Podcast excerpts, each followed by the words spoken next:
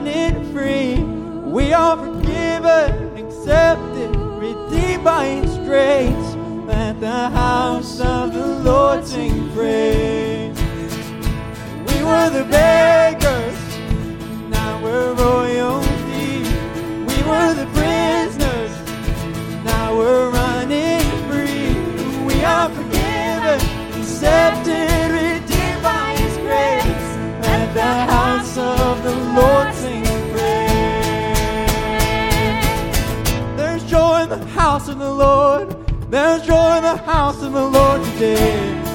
We won't be quiet. We shout out your praise.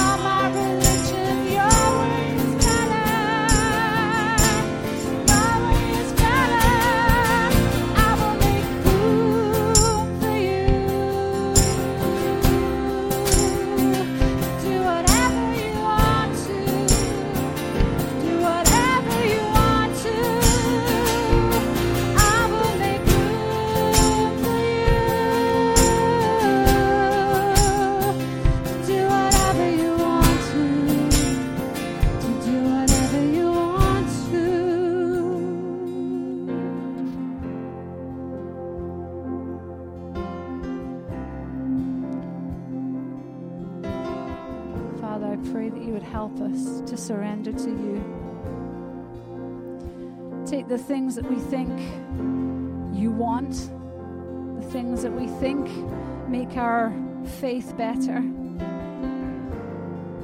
Lord, let's do it your way instead.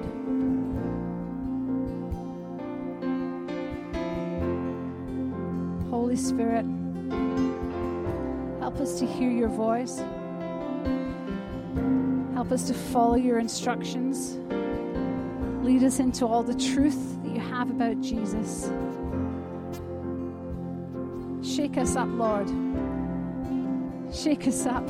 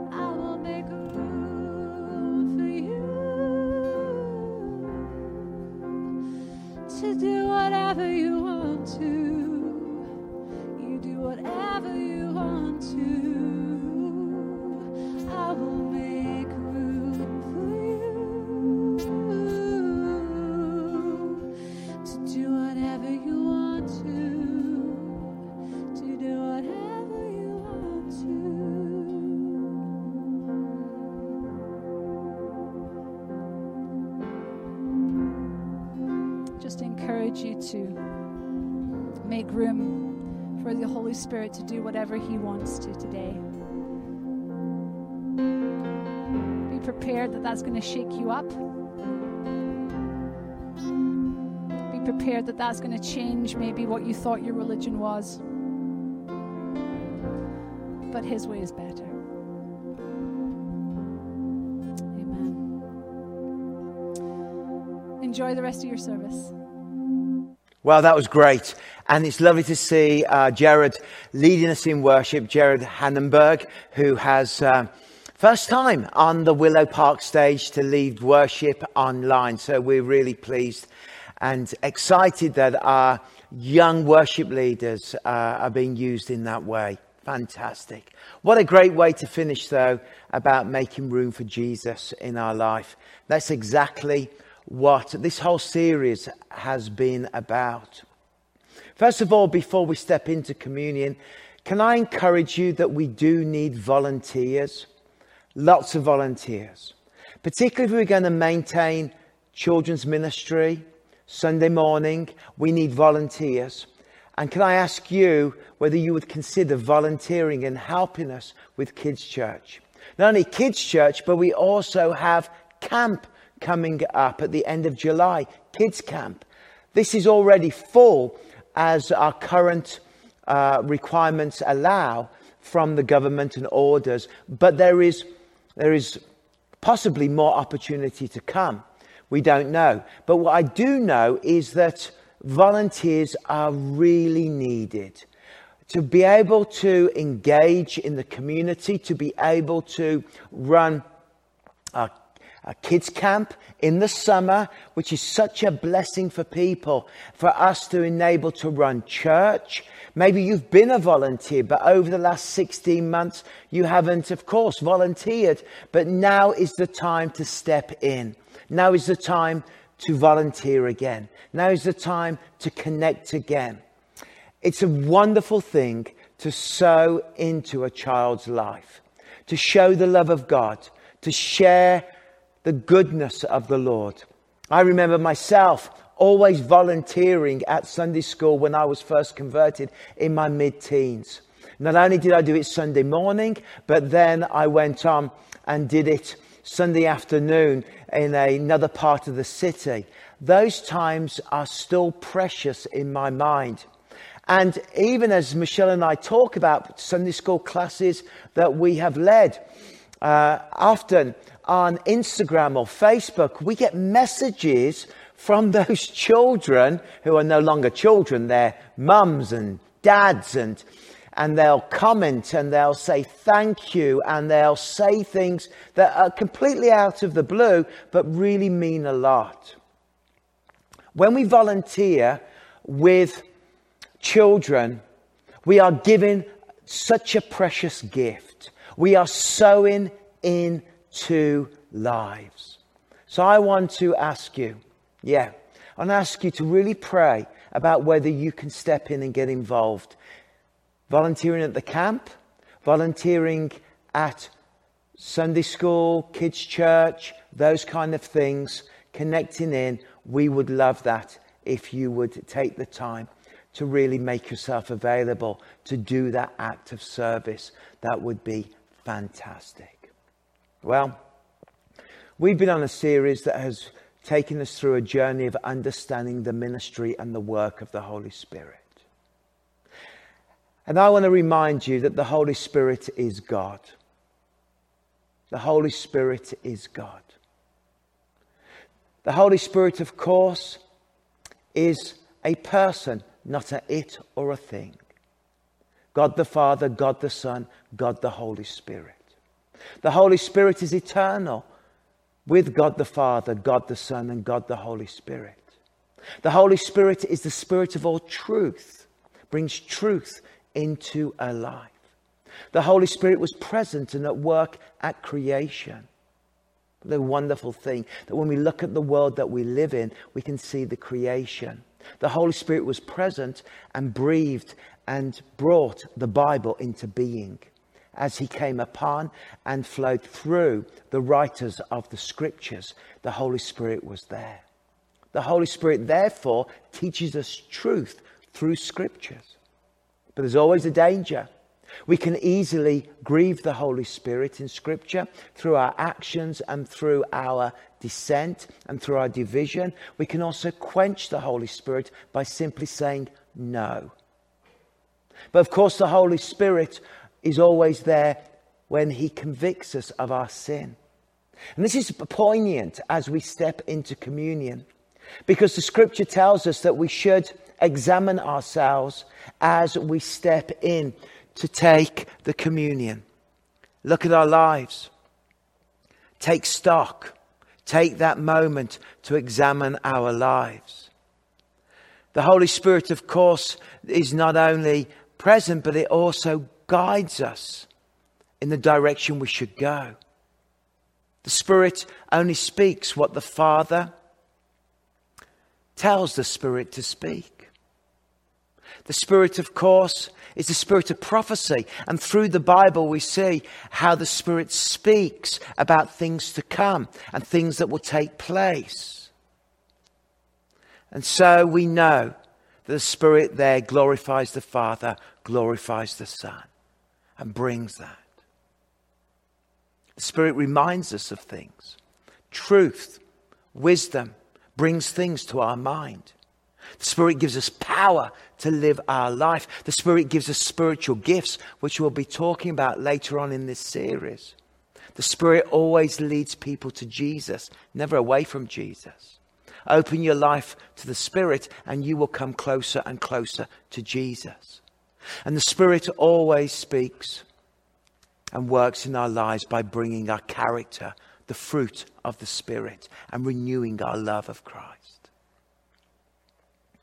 So, as we look at the communion and we take hold of the bread, let us take a moment and do exactly what the Apostle Paul encourages us to do is to examine ourselves and confess our sins. He even goes on to say that some of you are weak and sick because you've taken it unworthily. In other words, you haven't dealt with lingering things in your life. And some of you even died shocking words. But it shows that if we live a life that isn't surrendered wholly to God and God's forgiveness, then it can create many problems. Father, I thank you. And as we look at this bread, we pray and thank you for the death of the Lord Jesus Christ upon the cross. We thank you for the power of Christ that has come to redeem us and to set us free from the burden of sin and to exchange our sinfulness for God's righteousness. Hallelujah. Your body was broken so I can be healed. You paid the price by your body and you paid the price through your blood to redeem us. And we thank you for the bread and for the juice, the wine, as we celebrate communion now. Dear friends, take the bread, the body of Christ, which is broken for you. Eat it in remembrance of him.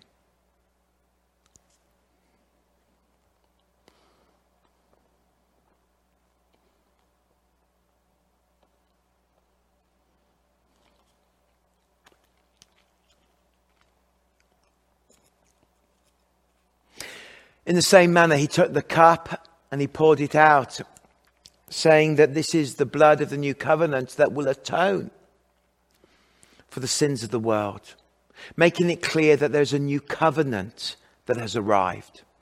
A different covenant from the covenant of Moses, which was the law, but now there is the freedom and forgiveness. The law could never pay the price, the sacrificial system could never deal with the weight of sin. But only the eternal God and his sacrifice can take away the sins of the world. He took our place so that we may be free. Father, thank you for the blood of Jesus that takes away the sins of the world.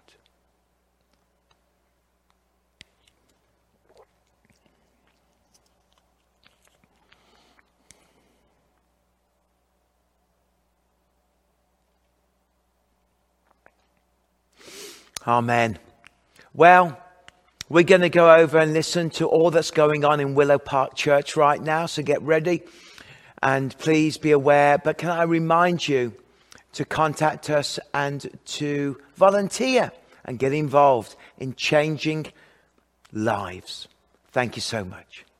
Hello, Willow Park Church. My name is Courtney. Whether you're joining us from church online or one of our dwell gatherings, welcome and here's your family news.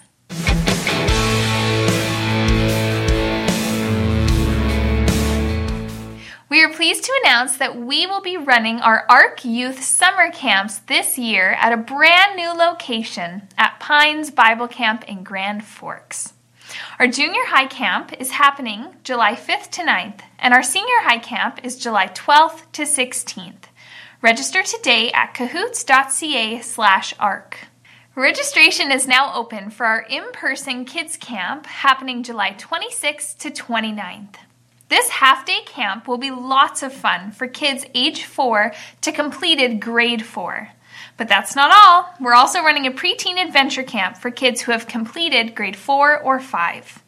This camp is happening in the afternoons on July 26th to 29th and will include activities at the church as well as an offsite adventure every day.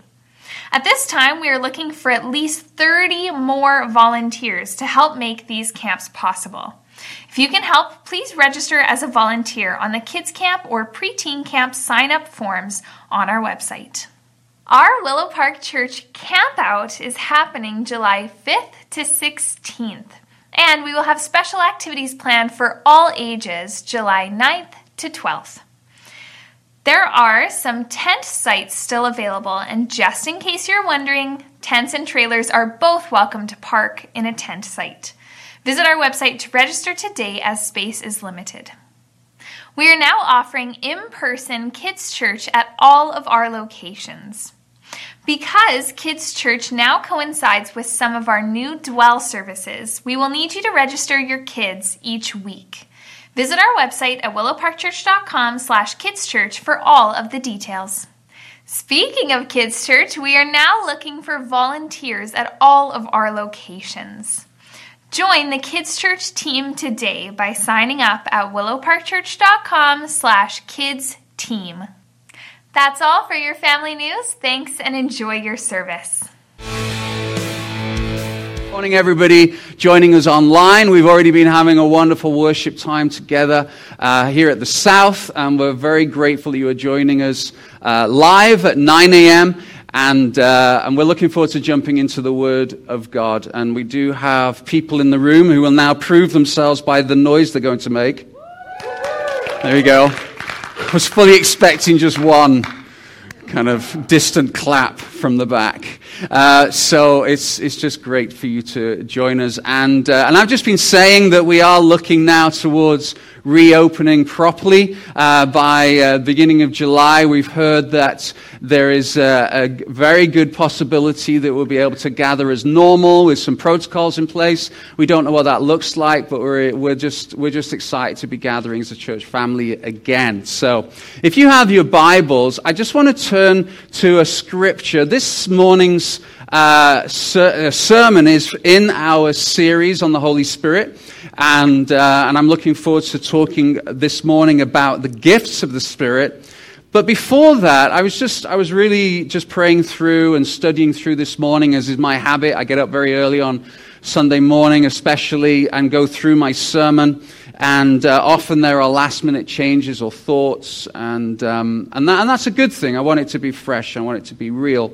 But as I was studying through, this really became more and more like a bit of a journal entry for me. Um, so, what you're going to hear is some heart uh, I want to tell you that it's going to be beautifully structured with three points, all beginning with the same letter, and it won't be. Um, it's going to be a bit of a, a soul sharing uh, that I hope will encourage you, but also it's a bit of a, a call to arms, if you like. We're, we're moving into a new phase as a church and, uh, and we don't know what that phase is going to look like. We don't know uh, the words that we're using around the leadership team is that we're going to rebuild the church. We have to rebuild over uh, however long it takes because what was is now not our reality. And it would be foolish of us and unwise of us to expect um, to just go back to the way we were. In fact, I want to go a little further than that and say, why would we? Why, why, what have we learned over the last 14, 15 months?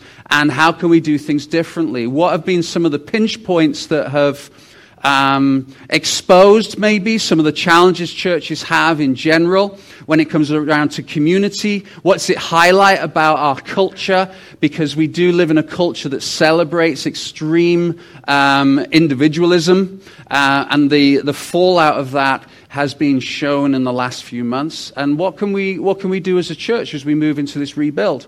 I want to start with a scripture, though, that I want to read through. I apologize for the smallness. I wanted the smallness of the font, but I wanted to get it all on one screen. And this is from Acts, and this is the very early toddler church. Um, this is the church that really was just starting to spring up. The movement had just started. And they, when they say they, those, those, that's the church. That's the people who had become Christians. These are people who, remember, don't have kids' church or programs or alpha or anything at all. All they have is the apostles' teaching. They devoted themselves to the apostles' teaching and the fellowship, to the breaking of bread and prayers. And awe came upon every soul, and many wonders and signs were being done through the apostles. And all who believed were together and had all things in common. And they were selling their possessions and belongings and distributing the proceeds to all as any had need. And day by day, attending the temple to get, went to church every day. Every day. Thought I'd point that out. Attending the church together and breaking bread in their homes, they received their food with glad and generous hearts, praising God and having favor with all people. And the Lord added to their number day by day those who were being saved.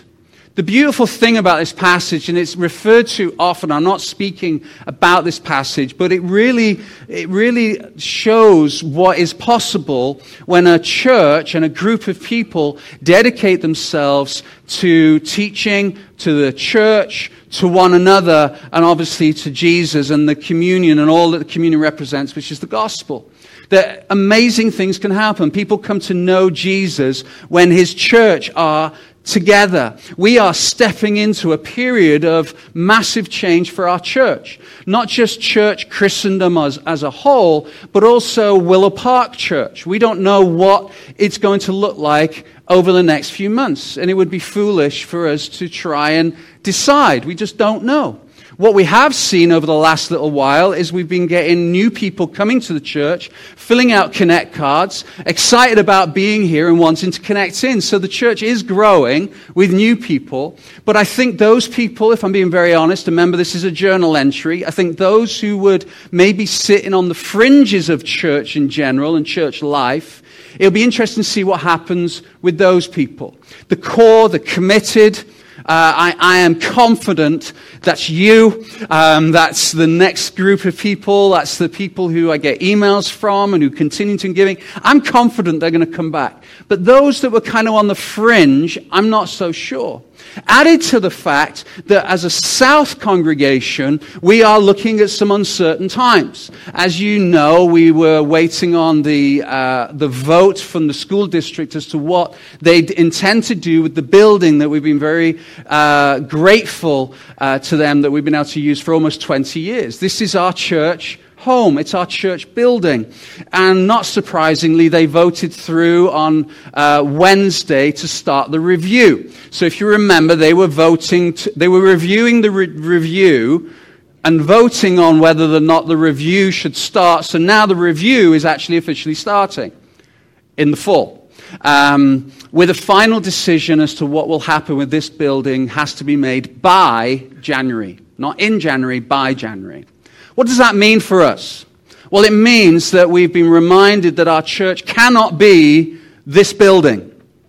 It would be, we say it, right? The church is not a building. But then when you take a building away, it's like, what are we going to do for church? Well, we have to be creative. We have to do things differently. We have to think strategically. More than anything, we have to pray and find the wisdom of God. It might be that the school districts say, actually, no, we're going to leave you just where they are. It would be really foolish to rely on a decision outside of our congregation for what happens inside our congregation. So, you know what? Regardless of what the school district decide, we're going to pray as to whether or not we stay in this building. Do you not think that's wise? Because aren't the days of when we have to, when we're kind of, forgive me for using this word, but dictated to by an outside entity? Maybe the Lord is saying, actually, maybe there's something different to be had here. And I'm not saying that we're going to stop meeting in the mission or whatever. I'm not saying that. Please don't read anything into it. But maybe our time in this building has come to an end. And that's okay. I mean, it gives me a massive amount of work to do, but praise the Lord, that's okay. Because it's not just me. See, that's what this scripture's about. That's what this message is about this morning.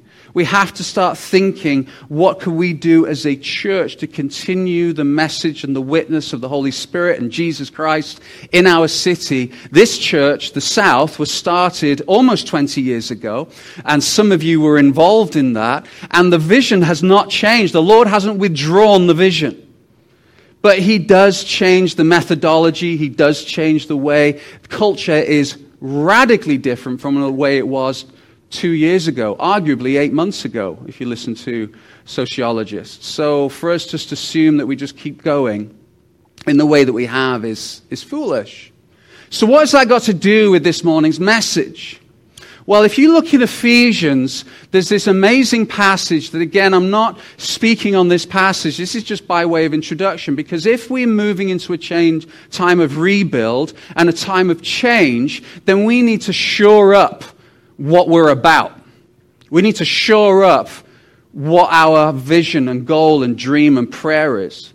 And so this passage talks about gifts that Jesus has given to the church and why. And so this is an introductory passage to the actual passage that I'm going to look at in 1 Corinthians. And it says this He, Jesus, gave the apostles, the prophets, the evangelists, the shepherds, and the teachers, the so called fivefold ministry gifts, to equip the saints. I've highlighted specific words. The saints, that's you, that's me is never in the New Testament where building the church is the pastor's responsibility. It's just not. I'm not that good. Neither is that biblical. It's just not biblical. So to equip the saints for the work of what? Ministry. We call this the ministry of all believers or the, uh, the, the, the ministry that belongs to you. So wherever you are, you are in ministry. Why does he do that? For building up the body of Christ until we all, every one of us, attains to the unity together of the faith and of the knowledge, not just head knowledge, but intimate knowledge of the Son of God. To mature. Do you remember what I said last week? To get out of the kiddie pool and get into the swimming pool. To grow up together, manhood or womanhood, to the measure of the stature of the fullness of Christ so that we may no longer be children tossed to and fro by the waves carried about by every wind of doctrine, by human cunning, by craftiness and deceitful schemes. So we're so strong, so full, so mature, so united, so equipped, and so at work in the ministry that we're not pulled in every different direction. Then he carries on, Paul. Rather, speaking the truth in love we're good at what we think is speaking the truth, but not often in love as a church, talking globally. We are to grow up in every way. I love that. Grow up is what Paul is saying. in every way into Him, Jesus, who is the head, into Christ, from whom the whole body, joined and held together by every joint with which it is equipped, when each part is working properly, makes, makes it's a done deal.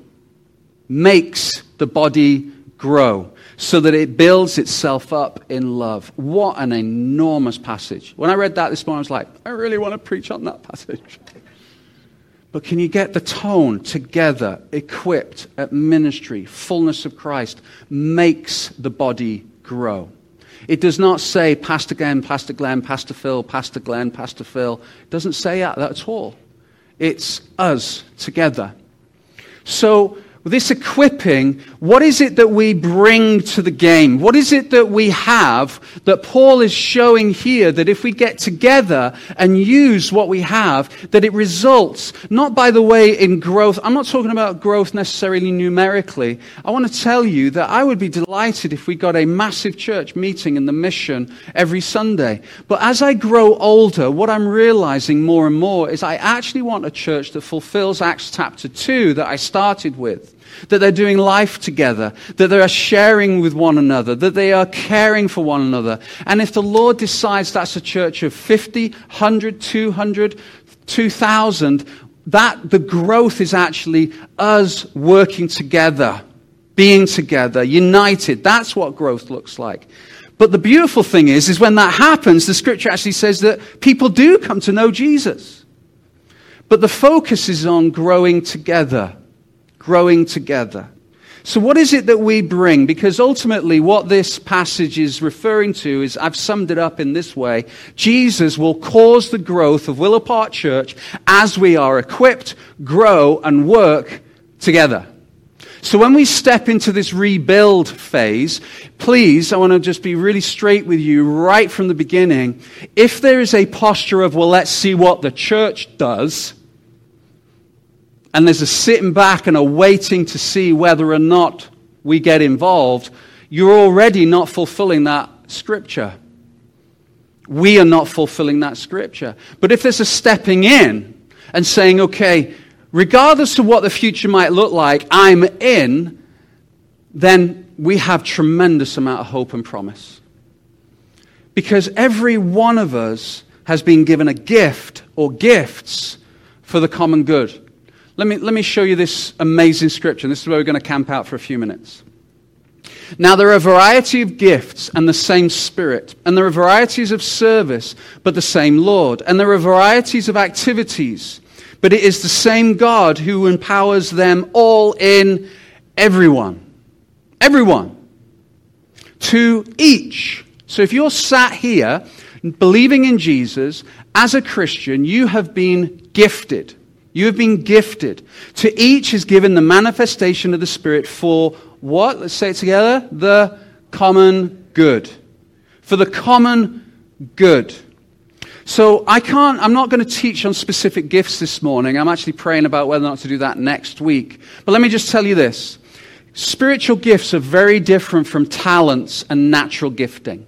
Often the Lord will use natural talents and gifting in a spiritual way, and it becomes your spiritual gift. I've always been reasonably good at communicating. I remember as a small child being able to kind of communicate ideas. I could, I could do that. I enjoyed it. So the Lord took that natural gifting and I hope gave me a spiritual gifting around it because if He hasn't, I'm in trouble.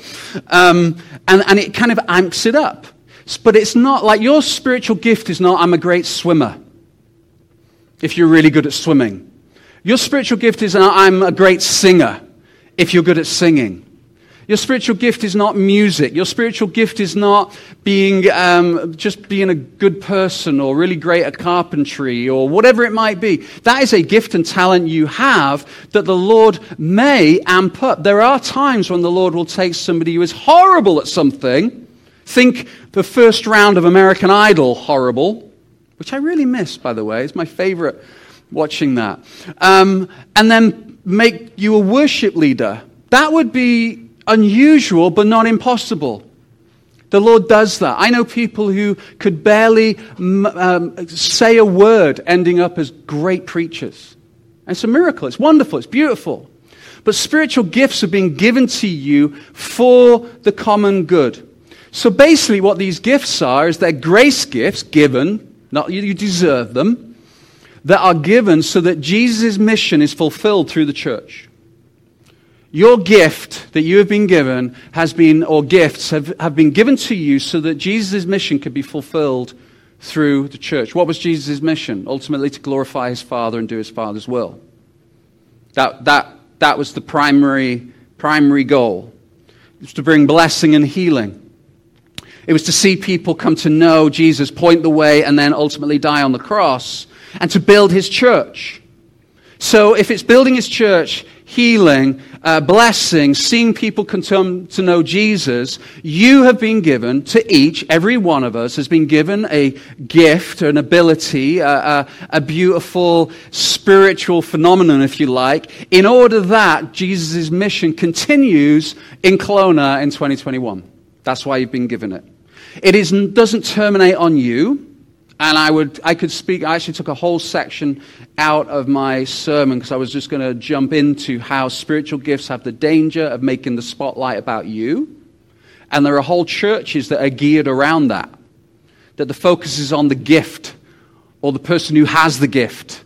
And that is not because what actually the scripture says really clearly is that it's for the common good.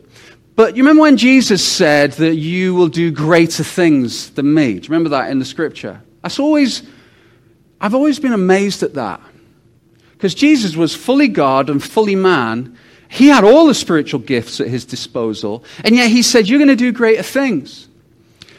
And, and I, I was really studying that this week and thinking about it, and then I realized that actually he's not referring to us as individuals. He's talking to us as a collective. Because if you get 100 or 200 gifted people who are exercising their gift in their church and in their community, then yes, greater things are going to happen. More people impacted, more people healed, more people prayed for, more people coming to know Jesus. And that has definitely been the testimony of the church through the ages. And so collectively, we can see greater things than even Jesus did, but it's collectively, together. So the reason you have a gift is for the common good. Look, it says it's for everybody. It's given for the common good. Everyone gets a gift, each is given for the common good.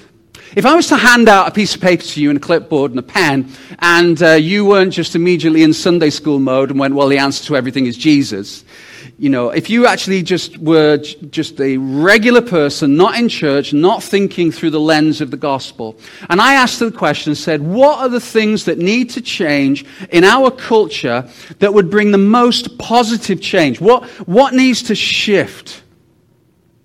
You know, and you had like a top three, what would the top three things be that somebody would say, if this changed, then there would be positive and radical change in our community? You, I'm inviting an answer. What do you think people might say? Kindness. Kindness. So more kindness. Okay, what else? What about specific things, like if that thing changed or that, whatever? Come on, you've got opinions. Unity? You guys are being so spiritual. I love it. Unity. Okay, so wars. So peace in the world. If we can get peace. So how does that change? Well, maybe politics. Need a different person in charge.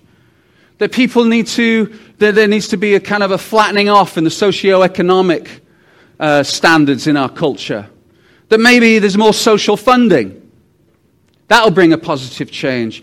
We need to improve education we need to improve this area or that area, and they might start pinting up a, ch- a change of party, or we really need to focus on the environment because we're not even going to have a world in to live in unless we, you know, cuddle more dolphins or whatever it might be. People will have, there's a nice image for you. People will have different opinions as to what's going to bring the most positive change. But the reality is, is that regardless of what political party is in power or how the social, uh, social funding happens or whatever those different elements might be, you're going to come down to ultimately what is the biggest problem in our world, which is, and it's not a foo-foo statement, it's a truth thing, is actually the human heart. Because Brad is right and Luke is right. We need kindness and we need unity and we need love and we need acceptance. We need generosity. We need selflessness. And those are things that you can't just put into place. You can't. Now, that's not to say that kind things don't happen in the world. I read this amazing story uh, this last week of a young lady, I think it was in Australia. She's like 12 or 13 years old. That her mum and her, her siblings moved into a house that was just by a cemetery. And so this, and they were freaked out, the kids, because it's like a cemetery. Sarah actually spent a lot of her time living in a house just by a cemetery. And, uh, and like, they was, whatever, it doesn't, doesn't, doesn't matter. But this family were really freaked out about it. And so this girl came up with this idea that in order to kind of make it a little bit more palatable and acceptable and part of their lives, is she, and you might have heard this, she started, she, they would walk around the cemetery. And she started to notice how overgrown and, and, and, uh, and dirty some of the stones and the, the, the plots had become. So she dedicated herself. You can Google this, and now I think she's done it hundreds and hundreds of times. She cleans them, keeps them, puts flowers back in. And it's been such an amazing blessing to the community. It's made worldwide news, which is how I heard about it. She's dedicated herself to keeping this cemetery looking beautiful in honor of the people and the families that are connected to it. That is an amazing act of kindness. And I don't know where she is at her faith. I don't know where she is. And it doesn't matter. We are capable of kindness. But ultimately, when it comes to the really big issues, there's always a heart issue. And what we have in our hands, friends, Christian friends, is actually the ability to see that change. And you know where it starts? It starts with you and I experiencing renewal in our hearts. And how that comes about is by being united and seeing us express and exercise our spiritual gifts together. I'm going to show you that in a second. You can't Christian by yourself. You can't. It's, apart from it just being impractical, it's unbiblical. So you can't say, well, I'm going to take this whole part of the Bible and agree with that, but I think I can do it by myself listening to podcasts. That is, you cannot Christian that way. So, the way that we actually see significant change happening in our neighborhoods, in our community, in our city, is by us exercising our gifting together and seeing the mission of Jesus through that change people's lives. That brings change. That brings change. And you and I have that resident in our lives, that ability to see that change. And we're all about being world changers, and I completely agree with that. We need to change our world, but the how is actually resident in the lives of Christians. It's amazing. And it's for the common good. That's what this is talking about. This common good section includes a global, uh, local element that is really, really powerful. And it's for everyone. So this change of heart comes through Jesus' mission being fulfilled through his church in Kelowna. So Jesus' mission is fulfilled by his people going and representing him well and using the giftings that they have been given. And I want to tell you this right from the outset because there is some teaching around spiritual gifts that is just plain wrong. No, no one person has all gifts. That was Jesus. And so we've been created to do this together. We've been created to do it together, not by ourselves. So it's lovely, especially young adults or young people. They can sometimes get so filled with enthusiasm about Jesus Christ and they strike off by themselves because the church isn't doing it. And then off they go. And, and, and that's not what we were created to be or do. I love lots of parachurch movements. And you know what I mean by parachurch, ones that aren't out of the local church. I love parachurch movements. But can I tell you, the hope of the world is not in the parachurch, it's in the local church. And the local church needs to be the one sending people out, absolutely. But anchored into the local church. And so the church has tremendous, tremendous possibilities. But nobody has all gifts. We need to be together on this. That's what the church is. And I read earlier on that Paul uses the analogy of the body, and it's a well known uh, picture of the church.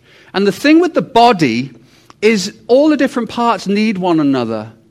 And so if you've got a, if you've got a sore knee, if you fall over and you, kind of cut yourself on the knee, the brain sends signals and the hands, you need the hands, you need other parts of the body in order to deal with the knee. The knee, the knee can't just kind of, if you've got an itch, you need some, you need some, you like, need help. Like, especially if it's a place where you need to rub it on something. We need one another.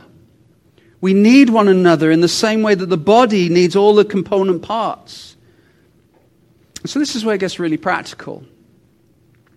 We've all been given something powerful. We've all been given something powerful that someone else needs. Regardless of your age, you can become a Christian at eight, seven, whatever. You can be, you can be uh, an older Christian who's been a Christian longer than most people have been alive in the church, whatever it might be. You have resident in you something that someone else needs in this church. You have something that someone else needs in this community. You have a gifting that is needed. Look at what um, Paul says. I'll just read it to you. The body is a unit. Though it is composed of many parts, and although its parts are many, they all form one body. So it is with Christ. For in one spirit we're all baptized into one body, whether Jews or Greeks, slave or free, and we're all given one spirit to drink. The body is a unit. So this is where it presses into something that culturally we are educated in that's actually contrary to the scripture, and it's, and it's this You were not created to be self sufficient. But everything in our culture communicates, especially to younger people, you have everything you need to succeed in life. And that is truthful to a point. But we weren't created to do life by ourselves. We weren't created to be self sufficient. And this, this kind of isolationism, this, this individualism, this I don't need anyone, it's just me, myself, and mine has crept into our families. So families are just this closed unit. And they move together in various places. They might, they might go and take a kid to soccer and then come back. Or they might go and do this other activity and come back. But it's like, I don't need anyone else apart from my family. Sometimes it can just be a couple that they just, it's just, this, this person is all I need. Well, actually, that's not biblical. It's crept into our neighborhoods. You and I, many of you remember a time when, it, when somebody knocked on the front door, there wasn't a panic around the house. Like now, somebody rings the bell, everybody hits the deck thinking they might be assaulted by, like, what? Who? Why? I remember people standing on doorsteps chatting or on their fences chatting with neighbors, and, and there was a sense of community. Now we've got this sense of don't bother me. Because we've been conned into thinking, because we've got Facebook and, and the other social media, that somehow we've got all this connectivity, but we don't have relationship. We're not self sufficient. We need one another. We're designed for one another. And so let me speak very gently to everybody who's watching online. Your church is not online. We may have an online ministry, but your church is not the online church ministry. And as it develops and grows, is not designed for you just to stay at home and not get involved in your local church. You need church community and it needs you. Why is that? We fully experience all God has for us when we're close to one another. Let me put it in really practical terms how we grow, how we impact our world, and how we have our needs met all happens through us being close with one another. You, when I spend time with you as individuals, bring out other parts of me that may actually lie dormant unless I'm around certain people you hear from God in ways that I don't hear from God, and I need you to encourage me in the way that you hear from God. You see things that I don't see. You hear things I don't hear. You experience God in a way that I don't experience God. And so as we bring that together in community groups or in our larger gatherings, that's where it gets really exciting because now I'm encouraged, I'm built up, I grow because of the way you experience God. And if you're sat at home watching stuff on the internet or, or believing that somehow you can have church through podcast, you are missing out on a massive growth engine in your life, but also you are depriving someone else of what God is saying to you. So something happened in our worship earlier on today. We got to the end of the chorus. Sarah, Zoe was singing beautifully. She was, it was this amazing, uh, amazing moment in the verse, and it just kind of, that chorus, you remember? And it just kind of erupted. And Brad was like, Yes! Did you notice what happened in the room?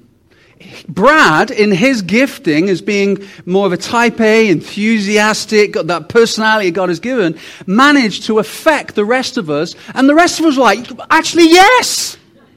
Now that I come to think of it, maybe he just woke us up. Who knows?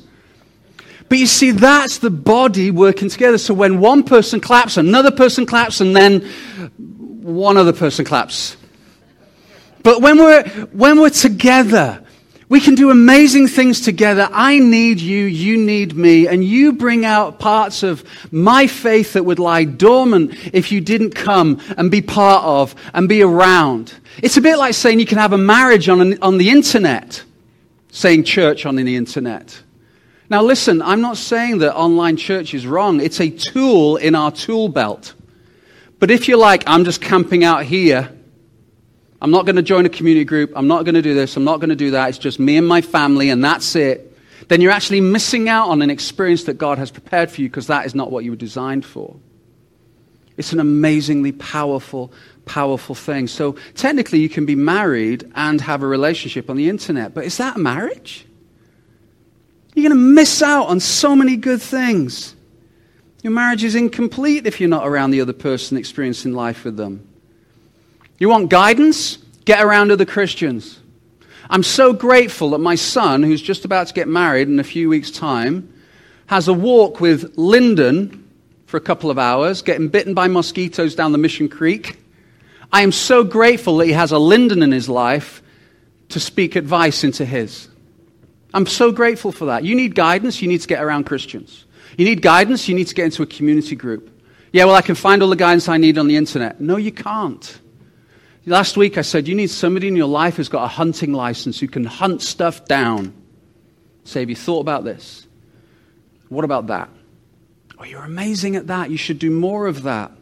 You want help with your parenting? Get around Christians. You want to help overcome your temptations? Get around Christians. If you're lonely, get around Christians. If you want to hear from the Lord about something specific in your life, get around Christians because the Lord has an amazing way of telling this person something and then they will come over and tell you something. Sarah and I have experienced this so many times where people quaking in their shoes, because Sarah's really scary, come and, and, not at all, and they'll go, I feel like God has given me a word for you, but I've never done this before.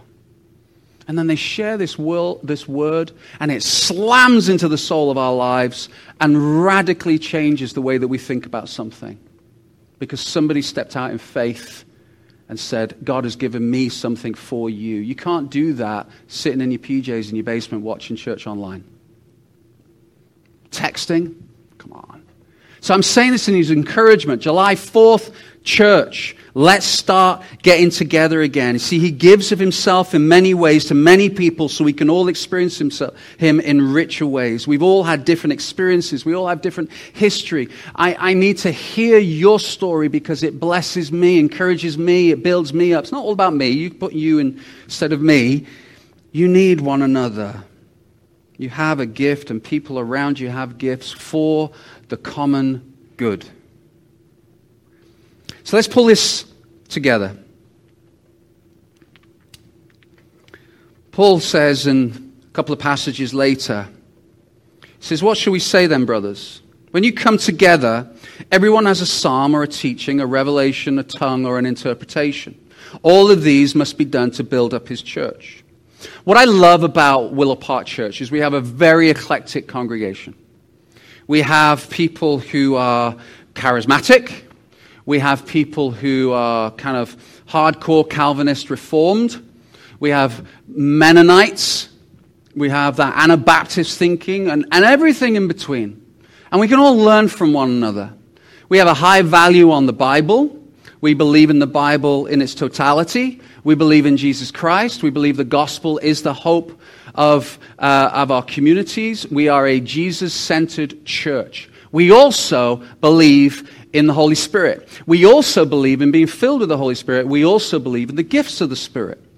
We do not believe the gifts of the Spirit were just for a time. And that might irk some people, and that's okay because Willow Park has people who think that way, and that's fine.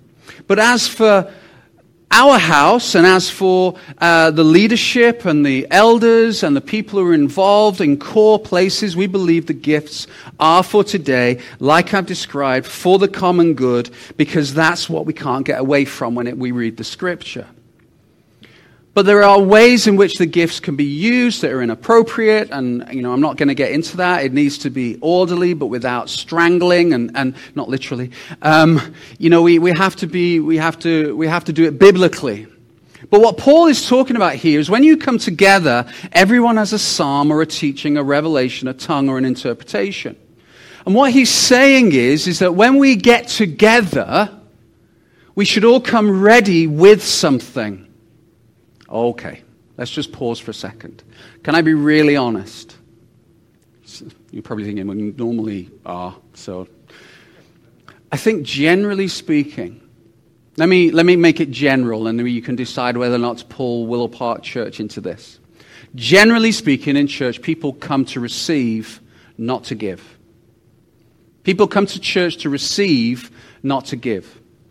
If you remember a few years ago, I preached around this topic and I talked about how we live in a society where we rate everything. You know, you can go into Google and you can give it five stars or four stars or three stars. And I actually, first thing I do when I'm looking at something is I look what the Google rating is. And it's kind of interesting to see. And, and I was joking around, I was using, was saying, look, we come into church with this idea that I'm going to rate this church. Let's see what I'm going to give it for worship. Okay, how many stars am I going to give it? How many, how many stars is the pastor, is he really, really short preaching. The kids love him and he's funny, and yet also is able to expound scripture about revelation and a depth at a university level within 10 minutes. Can he do that? Because if he can't, two stars.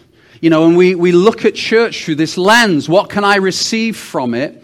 And then we rate it. And then we decide, actually, that church's only got three stars. I'm going to go to a different church. Only to find out that every church really has probably isn't able to make five stars, whatever five stars might look like. And I shared this story, and, and, in, and in my preparation, somewhat amusingly, I went on to Willow Park Church to see what rating it had.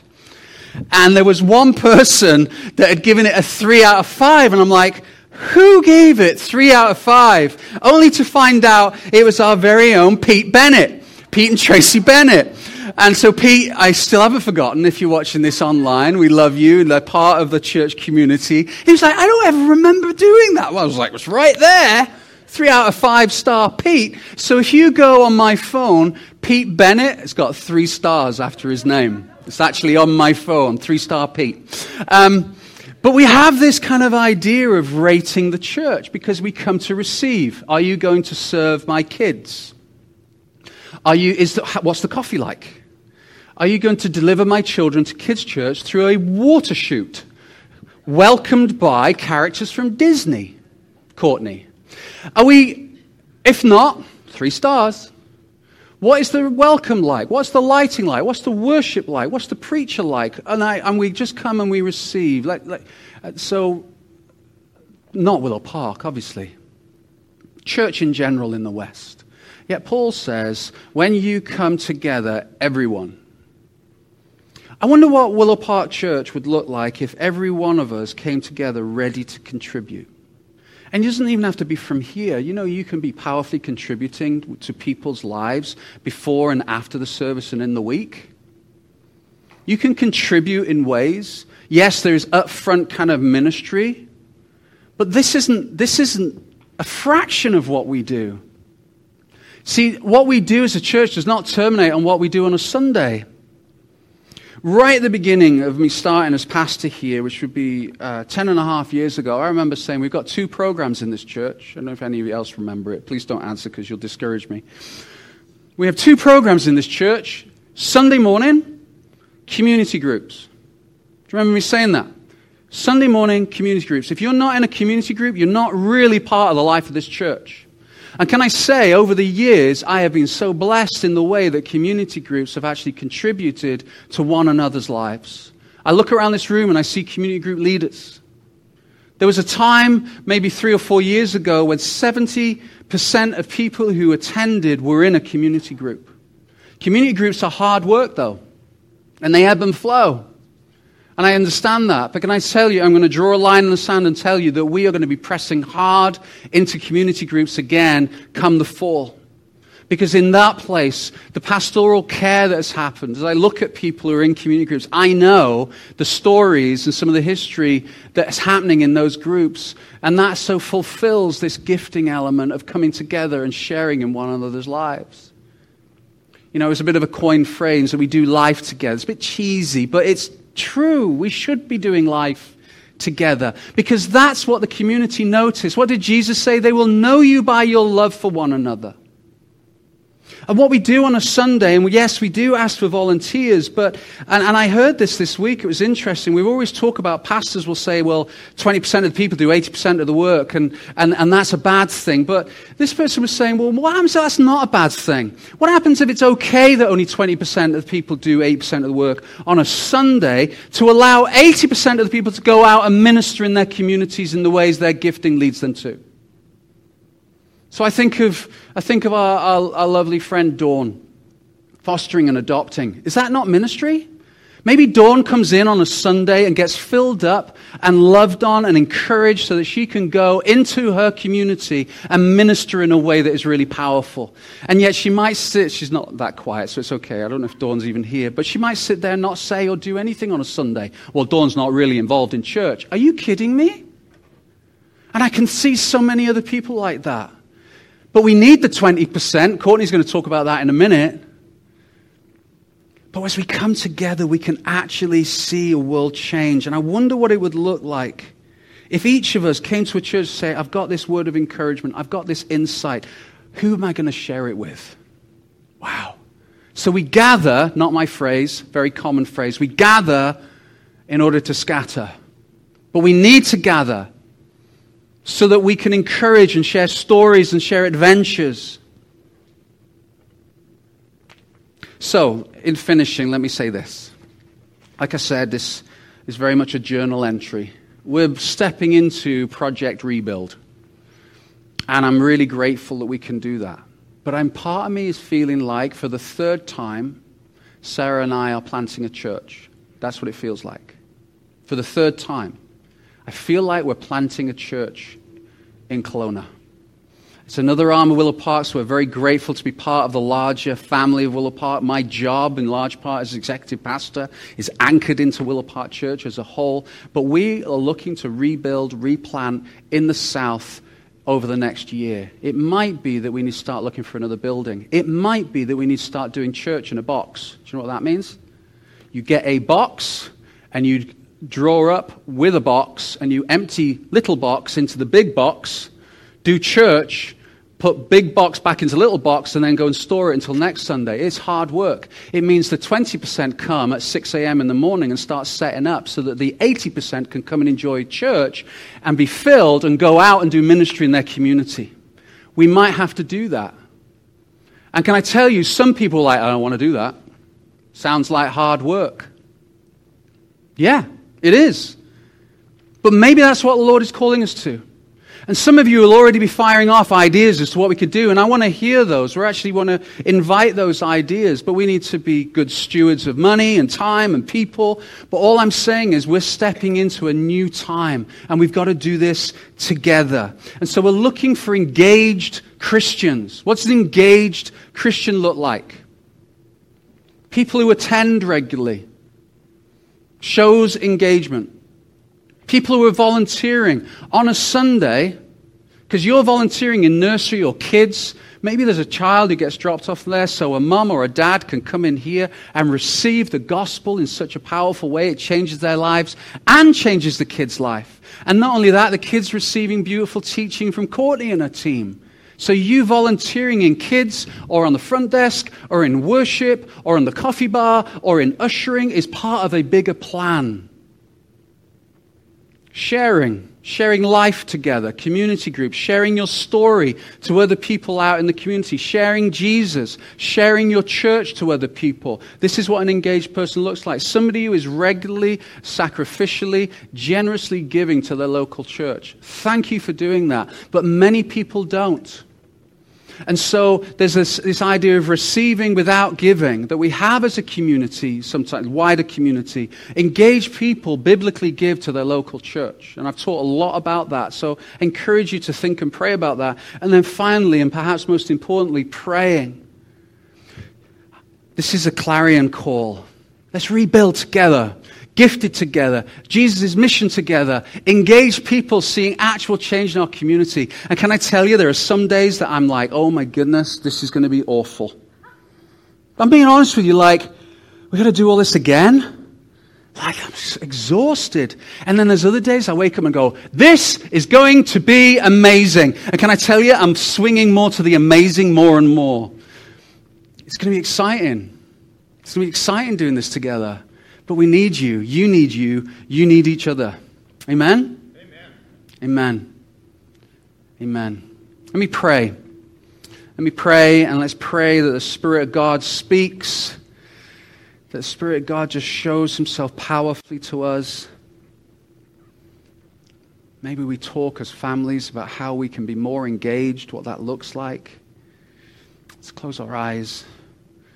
Are we guilty of being too isolated? Too self sufficient. Maybe the Lord gives you a word right now for someone else in this room. Dear Lord, I thank you that you said it was to our advantage that you go. So the Holy Spirit would come, the comforter, the counselor, the teacher, the empowerer.